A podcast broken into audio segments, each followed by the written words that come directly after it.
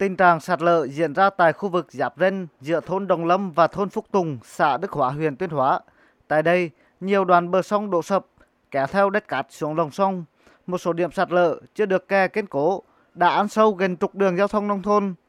Sạt lở vẫn chưa có dấu hiệu dừng lại. Các vệt nứt xuất hiện chạy dài theo bờ sông và đang đe dọa lấy đi nhiều diện tích đất sản xuất của người dân. Ông Nguyễn Văn Song ở thôn Phúc Tùng, xã Đức Hóa, huyện Tuyên Hóa cho biết, mưa lũ làm hư hỏng đoàn kè chống sạt lở đang xây dựng răng dở, uy hiếp đất đai, nhà cửa của người dân. Lâm kè thì quá trình thi công đến nay là chưa hoàn thiện, mưa lũ còn nhỏ thôi, mức độ là mưa thì cũng vừa, nhưng mà là hiện như đã có những chỗ là đã sạt lở rồi, thấy sạt lở như thế là dân rất lo. Điểm sạt lở trên sông Dân ở đoàn kè chống sạt lở qua xã Đức Hóa dài hơn 100 mét, rộng từ 1 mét rưỡi đến 3 mét, cao khoảng 1 mét rưỡi đến 4 mét. Đoàn kè thuộc dự án khôi phục khẩn cấp kè chống sạt lở bờ sông xã Đức Hóa được triển khai từ năm 2021. Tuy nhiên, khi làm đến vị trí này thì đơn vị thi công tạm dừng. Sạt lở không chỉ xảy ra ở vị trí chưa thi công mà còn diễn ra ngay trên chính đoàn kè đã hoàn thành qua thôn Phúc Tùng, xã Đức Hóa, huyện Tuyên Hóa. Trên đoàn kè đã xây này xuất hiện nhiều điểm sụt lún ở mái kè tạo thành những hố sâu, phần mái bị biến dạng.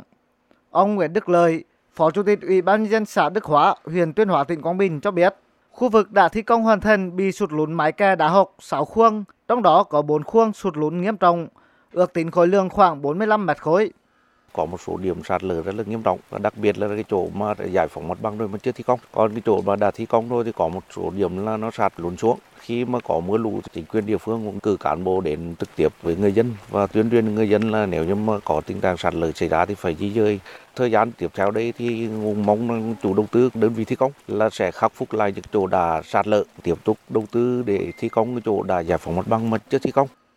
Dự án khôi phục khẩn cấp kè chống sạt lở bờ sông xã Đức Hóa, huyện Tuyên Hóa có tổng nguồn vốn 73 tỷ đồng do Ban Quản lý Dự án Đầu tư xây dựng ngành nông nghiệp phát triển nông thôn thuộc Sở Nông nghiệp và Phát triển Nông thôn tỉnh Quảng Bình làm chủ đầu tư.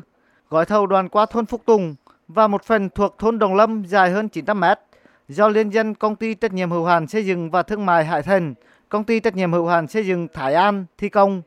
Sau khi thực hiện khoảng 700 mét, còn hơn 200 mét, đơn vị thi công dừng lại cho đến nay. Dự án lấy từ nguồn ngân sách dự phòng trung ương năm 2019 cho gia hạn thêm một năm và bắt đầu triển khai vào năm 2021.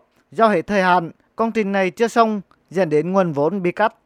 Tỉnh Quảng Bình có 280 km đê, kè, trong đó một tuyến đê biển, 11 tuyến đê ven sông. Hệ thống đê điều này có nhiệm vụ ngăn mặn dự ngọt, chống lũ sớm, lũ tiêu mãn, phục vụ sản xuất nông nghiệp, nuôi trồng thủy sản, phòng chống lụt bão, giảm nhẹ thiên tai.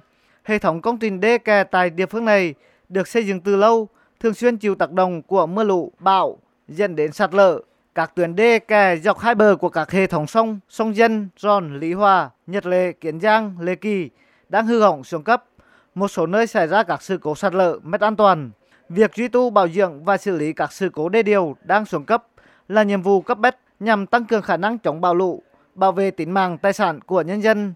Vừa qua, Hội đồng Nhân dân tỉnh Quảng Bình thống nhất trích kinh phí chi thường xuyên từ nguồn ngân sách nhà nước và huy động các nguồn hợp pháp khác để thực hiện duy tu bảo dưỡng đê điều và xử lý cấp bách sự cố đê điều.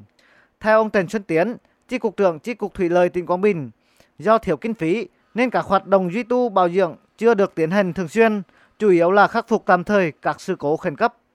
Chi cục sẽ đề xuất tham mưu tỉnh bố trí kinh phí để duy tu bảo dưỡng đê điều thường xuyên để tránh cái việc xuống cấp của các tuyến đê. Hàng năm thì có sẽ duy tu những cái vị trí sung yếu có nguy cơ mất an toàn. Các xã, phường, các huyện phải xây dựng cái phương án hồ đê. Nếu mà tình huống sự cố xảy ra thì chính quyền địa phương trước mắt phải kịp thời khắc phục sửa chữa để đảm bảo an toàn.